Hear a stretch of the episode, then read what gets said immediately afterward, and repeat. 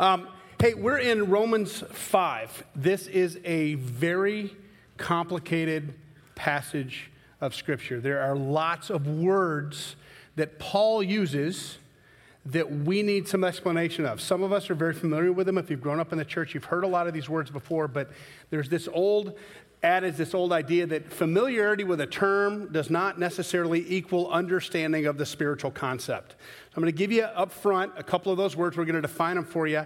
There's always more to these words that I'm giving you, but this is enough for reference for today. Now, we talked about a little bit righteousness. We've talked about that. You've heard that several times, but we defined that a couple of weeks ago as faithfulness to the covenant that we have with God. God is always righteous. God says, I will be your God, you will be my people. God is always faithful to that. He's always righteous, He's always faithful to that covenant, but we fall short. So, the righteousness that's talked about here is what we call imputed righteousness. So, it's not our righteousness, but the righteousness of Christ that's put on us. So, Christ's faithfulness becomes our faithfulness. Another word is reconciliation. Now, that's one that's pretty easy. What do you do with your bank account? Or what do you do with your checkbook? Now, those of you who don't have checkbooks, you just go to the ATM and you check your balance, and that's just not wise telling you. Um, to reconcile your account is to make sure your account balanced. So you know what credits are there, what debits are there, you know what's cleared, what hasn't. So when God reconciles us to himself, we have an awful lot of debits. And his imputed righteousness is credited to us, and it balances out our account and makes us right with the creditor. So when we're reconciled, we're made right with God, and we no longer are owing to either sin or the enemy of God. Okay? So, reconciliation, you're made right with God, your accounts are balanced, not because you paid it, but because someone else paid it for you. Righteousness is faithfulness to God's covenant. We can't be faithful. Jesus was faithful. We get his righteousness as credited, is credited to us as if it's our own and, and balances our accounts. Justified is to be is to be declared innocent even though you're guilty okay, in the scriptures. And then there's one that a word that we're going to use, but isn't isn't spoken here. Um, the, the title of the message you'll see is more than a recap. Now, when you say to someone or you hear someone on the news, they say, hey, just to recap, that means let's tell it again, right? Or reminding us. Now, that word recap that we use is actually short for a word called recapitulation. No kidding. It's a vocab word from, you know, 11th grade, that kind of thing. But this, what we're going through here, what Paul is doing, is he is for the first time articulating the recapitulation, the recap theory of the atonement. Atonement is making the payment that credits you, that balances out your accounts, that reconciles your accounts to God, with God, and, and that's the righteousness of Christ. So atonement is the payment the righteousness is the faithfulness. It's not ours, it's Christ, and it's put on us. And that reconciles us or makes us right with God by balancing our accounts. So, the recapitulation theory or the recapitulation articulation of the atonement is Jesus, or is Paul telling us that Jesus, there's a lot of other, there's other ways you can look at the atonement, but the way Paul looks at it here is that Jesus replaces all the fault that Adam brought. So through Adam, all die and all have sinned. Through Christ, all can be made right, reconciled, justified, all of those other big churchy words that we've been talking about. The only other word that I'll show that I'll throw out today that's not in the scriptures but that you will, will hear it used is sanctification. Now, when we get to the part about the Holy Spirit that lives in us and makes us wholeheartedly willing and able to live faithfully, um, that process, that idea of sanctification, we're already made right, but we're already not yet. Sanctification is Jesus loves you just the way you are, but he refuses to leave you that way. The process by which he doesn't leave you that way is what we call sanctification. Lots of big words, I know. And I know that if, if I were sitting there, I'd be going, really? Glazed over eyes, a little drool coming out of your mouth. But I want you to know that Paul articulates these things for the first time in human history. He, he's able to say something that no one else had ever put together. God had been doing this all along, and I'll do my best to show you that. But I want you to know that Paul builds and builds and builds and builds and builds. And there's a lot of redundancies, a lot of uh, recaps, a lot of it can get kind of confusing. I'll just leave it at that. The first part isn't about the recapitulation theory. The second part is Here's how it, well, let me say a prayer because I got to get it right too.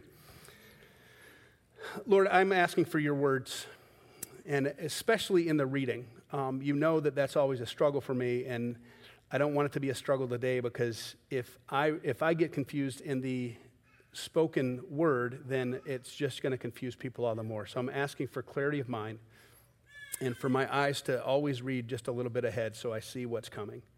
And Lord, in this message, if there's something you have planned to say that I haven't planned, make it, make it clear, and I'll speak your words to your people. But if there's something I have planned to say that you don't want said, I don't want to say it. So convict me of it, and then wipe it from my memory so that your people don't hear anything that's not from you. And Lord, again, this isn't my message for them, it's your message for us. Help us to receive it well and be changed by it. In Jesus' name, through the power of your Spirit, for the glory of God our Father. Amen. Therefore, since we have been justified through faith, we have peace with God through our Lord Jesus Christ, through whom we have gained access by faith into the grace in which we now stand.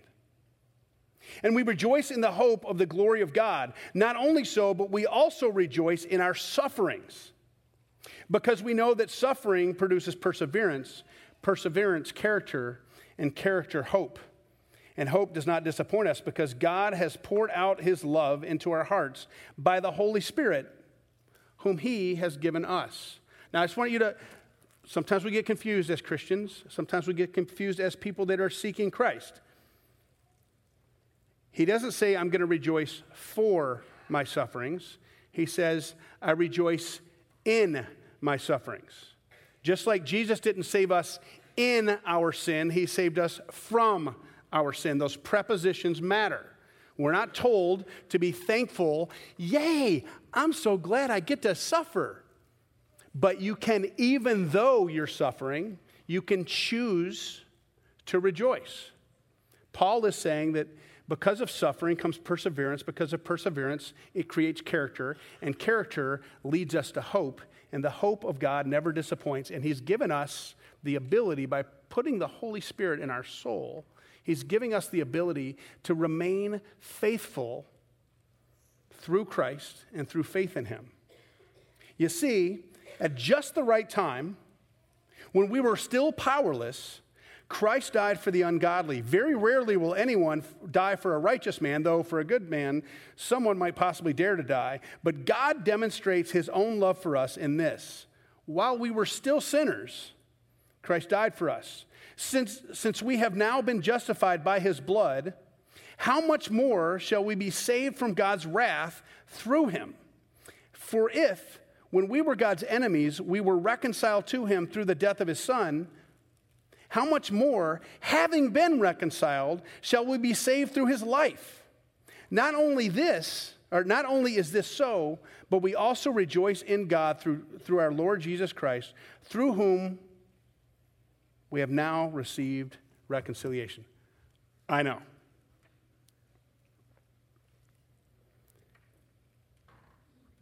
Paul's saying this there was nothing good about us. We talked about that last week, that there was bad news, more bad news, and some really good news. We talked a couple of weeks ago. In fact, I quoted my friend Bert Bolt, who was here, that talks about sin being a parasite.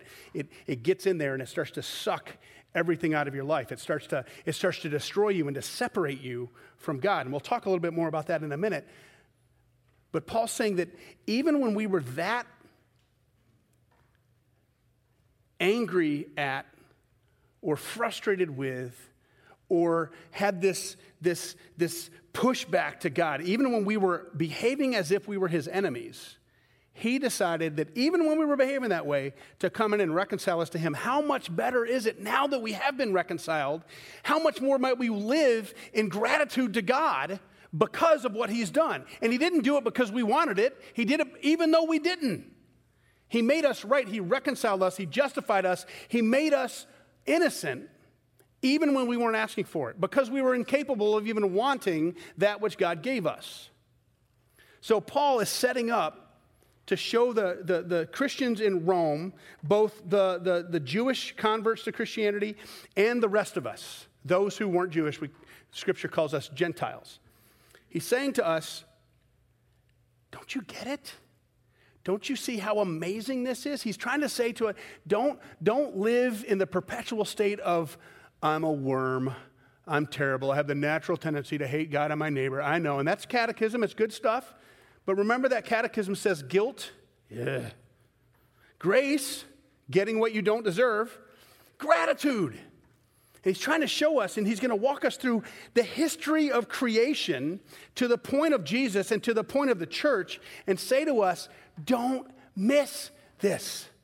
And he builds and builds and builds, and it will be confusing and confusing and confusing. And after he's done, I'm going to do my best to sum it up in a way that you'll see that God has not changed his desire from the first moment he breathed life into Adam and into Eve to now. His desire is the same, his purpose is the same, his hope is the same, and he wants to restore us to the point they were before they ate the chocolate. Now, those of you who are guests, you don't know that yet, but I'm pretty sure that no woman in the world would ever risk eternal bliss for an apple. Okay, so here we go. This is confusing, but I'm going to do my best here. Therefore, just as sin entered the world through one man, and death through sin, and in this way death came to all men because all sinned, for before the law was given, sin was in the world. But sin is not taken into account, sin is not taken into account when there is no law. Nevertheless, death reigned from the time of Adam to the time of Moses. Now, he's saying from the time of Adam to the time of Moses, because Moses is when we get the, the law, we get the Ten Commandments. We'll go back to that in a little while. Nevertheless, death reigned from the time of Adam to the time of Moses, even over those who did not sin by breaking a command, as did Adam, who was a pattern for the one to come. He's pointing to Jesus at this point. But the gift is not like the trespass. For if many, if the many died by the trespass of the one man, how much more did God's grace and the gift that came by, by the grace of the one man, Jesus Christ, overflow to the many? Again, the gift of God is not like the result of the one man's sin. The judgment followed one sin and brought condemnation, but the gift followed many trespasses, trespasses but brought justification. For if by the trespass of one man, death reigned through, the, through that one man, how much more will those who receive God's abundant provision of grace and of the gift of righteousness reign in life through the one man, Jesus Christ? Consequently, just as the result of one trespass was condemnation for all men, so also the result of one act of righteousness was justification that brings life for all men. For just as through the disobedience of the one man the many were made sinners, so also through the obedience of the one man the many will be made righteous. The law was added so that, all, uh, so that the trespass might increase. But where sin increased, grace increased all the more. So that, just as sin reigned in death, so also grace might reign through righteousness to bring eternal life through Jesus Christ our Lord. Huh. Anyone be able to sum that up? Yeah. Okay, I'm going to do my best. I've, for years, have been fascinated by this passage. It's, it, it's frustrating and glorious all at the same time. So he's, he, he's recapping the history of God with his people. And here he's talking about we know that Jesus is the Son of God, we know that he's the Messiah. We know that he's the Savior. We know that he's Lord, the prophet, priest, and king. We know all of those things. But here is where Paul is articulating what Jesus meant when he said, So that you may know that the Son of Man has the authority on earth to forgive sins. I say to you, young man, get up, pick up your mat, and walk. When Jesus calls himself the Son of Man, this is what he's talking about.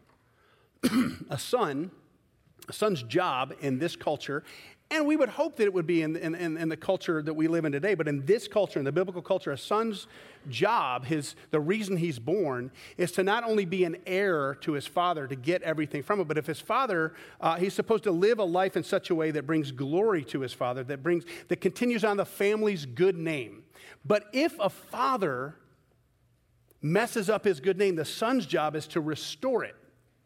If Adam is the father of humanity, and Jesus is the Son of Man, one of the reasons Jesus came is to set right everything that Adam set wrong. So let's go back. When God, each day that God created something, when He separated the, the light from the darkness, He said, it was Tob, Hebrew for good. And when he, when he, when he separated the land from the sea, Tob, it was good. And when he put the birds in the air and the creatures on the ground, and it was good. And then it came to that sixth day, and he made Adam, and Adam just means one of the dirt or earthling. He made him out of dust or out of mud or out of clay or whatever, and he breathed life. He breathed life into Adam. And when Adam stood up, he was walking and talking and knowing and loving the one who created him. And God said, I give you dominion, I give you stewardship over the creation. See, God started big, and then he, with the light and the darkness and the chaos and the order, he started big, and then each little thing got, each, each day got a little bit closer, and then he's at the center now with Adam. And they're walking and talking. He says, Adam, whatever you name the animals, that is what they will be called. Whatever you name the plants, that is what they will be called. You can eat and, and do anything that you want to do. But then he said, instead of Tob, he said, It's not good for man to be alone. So he, he took him and he laid him down. He took something from him and he made, whoa, man. He made Eve. And he gave her a title, Ezer Kenegdo, one who completes, one who comes alongside, one who is on par with Adam. And God, it's at that point that God says, We have made humanity in our own image, male and female. So it's not that one is less than the other, that one's there to serve the other. That's not the biblical narrative. That is not the biblical command. That is not God's desire. Are there different roles? Are there different ideas? Sure. But it's not that one is lesser than the other, any more than the Father is less or greater than the Son, any more than the Spirit is less or greater than the Father or the Son. And he said to him, Do whatever you want, except one thing. At the center, there's a tree and all you have is the knowledge of good. You only know shalom, walking, talking, knowing, and loving with the God of the universe and with creation. Just don't do this. Because that tree is the knowledge of good and evil. And as time goes on, as they, they walk in the cool of the day with God every day, walking, talking, knowing, and loving, one day something else enters the garden and he says to them, Why don't you eat that? Oh, God said we can't will die. Oh, you're not going to die. God just doesn't want you to be like him. And they looked up and they saw that it looked like it was good for food. So they ate. And when they took that bite, when Adam bit into that big old apple shaped chocolate, everything changed. There is no more shalom, walking, talking, knowing, and loving God. There are shame, shame enters the world, sin enters the world, but basically, what they said is not what you want, God, but what I want. Not your will, but mine be done. And everything changes after that. If you look, if you read through the first several chapters of Genesis, you will see how quickly things went from paradise to absolute chaos. It got so bad that God picked one man and his family and brought animals in, made a great big boat, and gave the world a bath. Every single person on the planet was wiped out except for one man and his family. God had to start it over. Not his intended creation, but it got so bad and so wicked and so evil so fast that he, he, he had to put some other restrictions in place. And you'll see time and time again, people will go off the, off the rails and then God will bring them back. Go off the rails and God will bring them back. And you see, when, when God made this covenant with Abraham and he said, I will be your God, you will be my people, I will bless all the earth because of you. And if you're not faithful to this covenant, if I'm not faithful to this covenant, you can kill me. And if you're not faithful to this covenant, you can kill me. God's plan has been the same throughout all of history, but because of Adam, all of us are doomed. And we talked about that last week. We talked about that the week before that sin is a parasite, and every one of us, born human, born of a woman, is guilty of and is infected with this disease that will separate us from God forever. And Paul is trying to show us that even though that's the case, God never gave up. And while Adam broke a command, all those people between Adam and Moses, there were no commands for them to break. But it was still sin. It was still selfish and not selfless. It was still self concern and not other concern. It was still about me and my kingdom and not God and his. But God couldn't be walking, talking, knowing, and loving, not because he wasn't capable, but because the people said, We don't want you. And so the only way he could show up to, to offer guidance in his people is either through prophets or through what we call theophanies. Theophanies examples the burning bush. When it shows up, it, it, this bush is on fire, it speaks. It talks to, to Moses, says, Go get my people. He goes, Well, who should I tell him sent me? He gives a name, which is a powerful thing right there. But other times he shows up in one who looks like the Son of Man, who wrestled with Jacob in Genesis 32. Or one who showed up with Shadrach, Meshach, and Abednego when they were in Babylon in the furnace, and they went in, and they were the three went in, and they, but there were four seen. They all came out, not even smelling like smoke. Or when God um, shows up through water, living water from a stone. God is always walking, always talking to us, but we're not able to walk with Him and talk with Him because of the sin of one man brings condemnation and death to all. But God pursued and there was a fire, and there was cloud, and there was smoke that he would lead his people. But there was this idea that God always lived in one spot. He was either at Mount Sinai, or he was in the burning bush, or he was in this box they made called the Ark of the Covenant. And then as time went on, as the law progressed, and before Jesus came, there was this big temple and in the temple was this place, the Holy of Holies, and that's where the ark resided. And every once a year they would go in and they would say, they would make offerings to God in the holiest of places, and God would then, with all the other rituals, he would forgive their sins, but just for one, one year at a time. At just the right time, God decides they can't do it. He knew that. It's ugly. It's as bad as it's going to be. So now I'm going to show them that even though they haven't been faithful to the covenant, they can kill me for it. So he shows up. Jesus is born, God with skin on. called the incarnation. Emmanuel, God with us. He's born a peasant.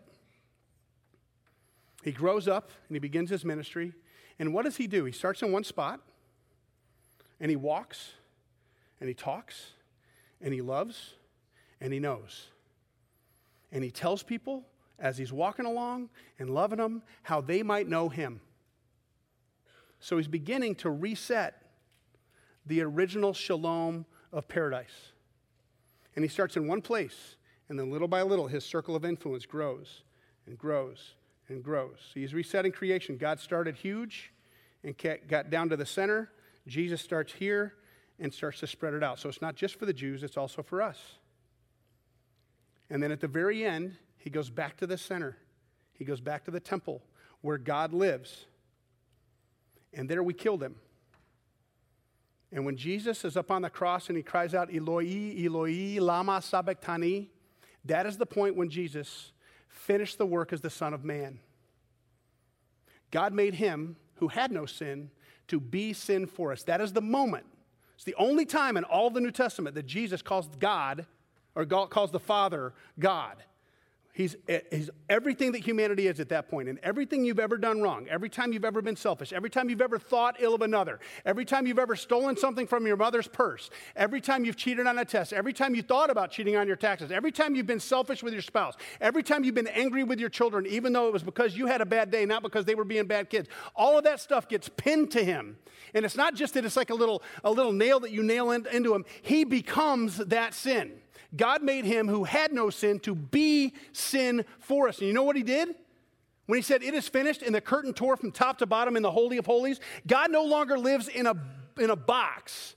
God no longer lives in brick and mortar. From that point forward, God is available to all. And Jesus, who dies, he becomes your sin. He takes it to hell and he leaves it there where it belongs. And then about 36 hours later, he's raised again from the dead, the third day, Sunday morning. He, the, the stone wasn't rolled away because Jesus had to get out. The stone was rolled away so we could see in that it's empty. And then he appears to people three at a time, and five at a time, and 11 at a time. And then one time, 500 at a time, so that we would know that God came to restore things, that He wants to have a walking, talking, knowing, and loving relationship with us. This is the recap of the story of God, the recapitulation theory that God, through Christ, is going to pay and make your account right. He's going to make the payment, He's going to reconcile you to God and to one another, and He's going to justify you. Even though you've been guilty, He's going to declare you innocent. And Paul goes through this, and so that every Jewish person who's reading this, like, oh, oh, oh. And God, Paul, and I think because God inspired Paul to write this, God's saying, Do you see? Do you see how big of a deal this is? Do you understand all those churchy words, what they mean? That grace comes to you. God's riches at Christ's expense, not at your own. That everything you deserve to pay, He has paid for you. And that which you do deserve, He chooses not to give to you. He became your sin. And the perfection of Christ, fixing what his father Adam had done wrong, he makes right. So that, again, from the center and begin to build outwardly, Christ, through his church, can begin to show the world what God wanted them to show the world from the beginning that God is good, that he seeks, he pursues, he loves, he hopes, and he wants to transform every person on the planet. God does not will that any would perish, it's not his desire, but he also doesn't force himself upon us. The enemy does, sin does, but God waits for us to say, I accept what you've done for me. He doesn't say, This is what I've done and this is how you'll live. That's not how he works. Why? Because he loves the world. A despot, a dictator imposes will on another. A loving father and a friend offers opportunity, and you choose to say yes or no to. So the book of Romans, in one way, can be explained this way it's guilt, grace. So live in gratitude. It's sin, there's salvation. Now serve the one who loves you. it's uh oh. Oh. That's the theological way of putting it. Here's the thing here's the poke, here's the question. Does your life look like God's love for you is so great that you don't even know how to receive it? Does your life look like you're so grateful that He's not counting your sin against you, but instead counted it against His Son? Sometimes we act like we're a little disappointed in what God did because we want, we want the good stuff. We want the, oh, I'm saved. Good, I'm not going to burn. We, want, we like that part. But this whole part of, of my life's going to show something different. We kind of, to use the, um, the Greek, we kind of poo poo that. Why? Because that means we're not our own and we desperately want to be our own. And that's exactly what Adam and Eve chose. I don't belong to you, belong to me. I'm going to do what I want to do. Everything that's wrong in the world, from weeds and drought and floods and hurricanes, tornadoes, from other religions killing in the name of God to racism to economic crises and some that have and some that do not. All of those things are a result of that. Of us thumbing our nose at God and saying, Not your will, but mine be done. That is not God's plan. But we are not our own, but we belong body and soul in life and in death to our faithful Savior, Jesus Christ. So,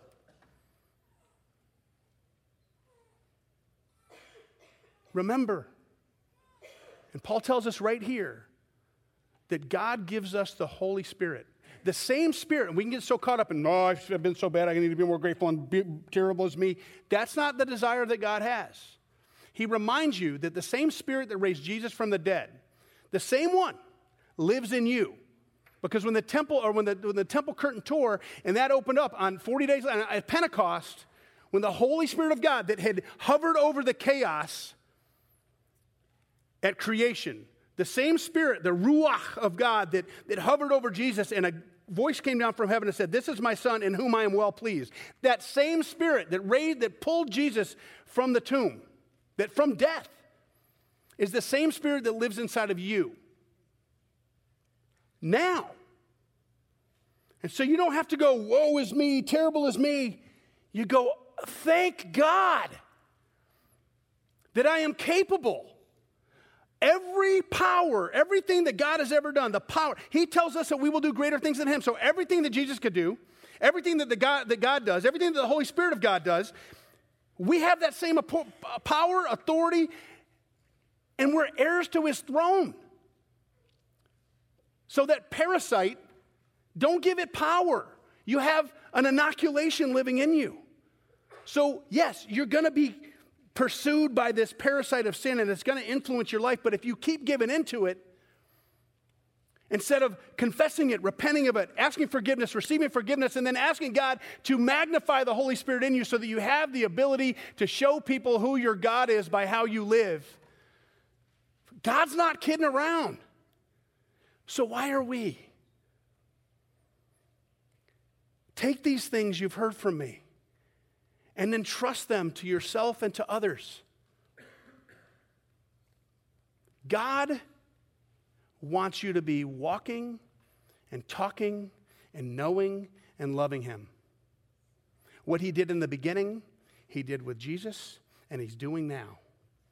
And instead of Jesus coming to set things right, He set things right and He gives us the authority to continue that process. So walk with him, talk with him, love him, know him, and call others to do the same. But by loving Jesus and loving others, it's not for your benefit, it's for his. Sin, salvation, service, guilt, grace, gratitude. Let's pray.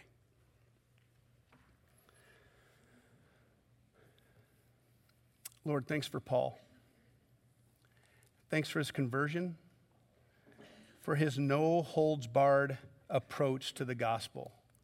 Thanks for his intellect, and even for some of his run on sentences, because it makes us pause and think and dissect and understand. Lord, we thank you that Jesus is and was and always has been the Son of you, but we also thank you that he is and was the Son of Man that He set right what we put wrong. Lord, give us the courage and the grace to walk with you, to talk with you, to know you, and to love you as you walk with us and talk with us and know us and love us. In Jesus' name we pray, through the power of your Spirit, for the glory of God our Father. Amen. Now, a lot of churchy words, a lot of, a lot of big theological words today, but the one that I want you to think about as you leave here is reconciliation that your accounts balance. Not you got a lot of debits, and Christ credits it to you so that you're balanced, that you're right with God. And then the scripture tells us, Paul tells us that we have been given this, the ministry of reconciliation. So that means we're supposed to go and live and talk and love and walk and know and say to folks, your accounts can balance. Someone's paid for all your debits and it's credited to you righteousness. All you have to do is say, Yes, Lord. How you live, what you say, where you go, you do it all in the name of and for the sake of Jesus. Let us be a people who carries out the ministry of reconciliation in a way similar to that of Paul, because that is our call.